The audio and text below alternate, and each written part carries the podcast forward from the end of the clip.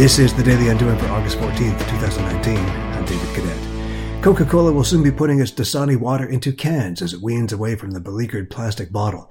The move is aimed at reducing the use of plastic and increasing the use of recycled material. Wait a minute. Didn't Coke make a big deal about the environmental merit of its Dasani bottle, made with plants and 100% recyclable?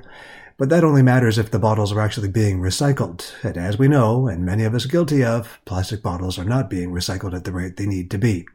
Don't think cans will do any better, but they're made from more recycled material and thus the footprint is reduced. Cans, it turns out, also cost less to produce, so profitability is clearly a motive as well, but that does not mean we should pile on Coke for being profit driven.